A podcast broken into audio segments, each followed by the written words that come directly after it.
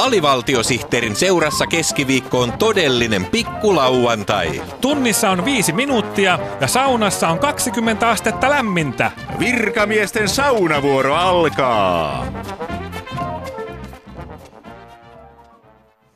Natsit kiinnostavat. Mikä natseissa kiinnostaa? Hollywood suoltaa elokuvia natsien aikaansaannoksista. Televisiokanavat tuppaavat eetteriin dokumentteja natsien julmuuksista. Ja Saksassa ovat erityisen suosittuja kirjat, joiden tekijät kertovat, millaisia natseja heidän vanhempansa ovat olleet. Yleisradion Saksan aluetoimituksen studiossa Münchenissä on aluetoimittajamme Pertti Tönkkö. Hyvää päivää. Hyvää päivää sinne Suomeen. Kukkivatko peipposet jo siellä teillä? Meillä Mynhenissä pääskyset ja peipposet ovat puhjenneet jo kukkaan. Aivan. Lupaisit kertoa meille saksalaisten innosta kirjoittaa ja lukea kirjoja, joissa ruoditaan sitä, millaista on ollut kasvaa natsivanhempien lapsena. Kyllä. Viime viikollakin ilmestyi Jyns Hargen Wetterdonnerin kirja nimeltään Vanhempani olivat natseja, joka on aiheuttanut tällä hillittömän kohun, ja se on mennyt kaupaksi kuin Volkswagen ennen vanhaan.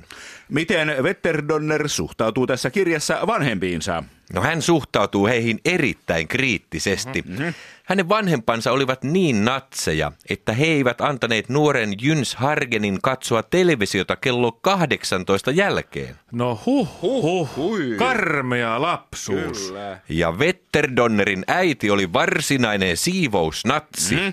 Jyns Hargenin piti siivota huoneensa viisi kertaa päivässä. Ai, ai, ai, ai. hirveä lapsuus. Wetterdonnerin isä oli oikea aikataulunatsi. Oho.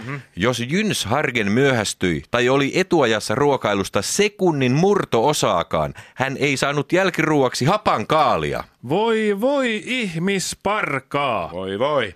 Oliko tässä natsipuolueessa muita alajärjestöjä kuin siivousnatsit ja aikataulunatsit? Eivät Wetterdonnerin vanhemmat mihinkään natsipuolueeseen kuuluneet. Ajaa. He olivat ihan tavallisia saksalaisia Philipsillä partansa ajavia vanhempia, jotka vain olivat kiinnostuneita lapsensa hyvinvoinnista. Aha. Vai niin? Jaa, jaa. No, mennäänpä sitten päivän politiikkaan.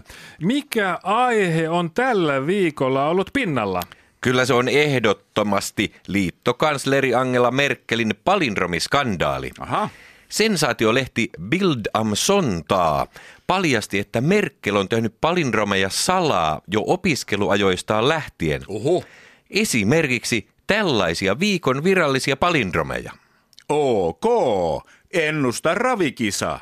Ken on ekasi, kiva ratsunneko. No, Oho, no olipa, on kyllä. kyllä tuolla. Entä onko Merkel tehnyt palindromeja myös takaperin? Kyllä. OK, ennusta ravikisa. Ken on ekasi? Kiva ratsunneko. No Hoi, ei olisi oi, oi, oi, oi. Eikä tässä vielä kaikki.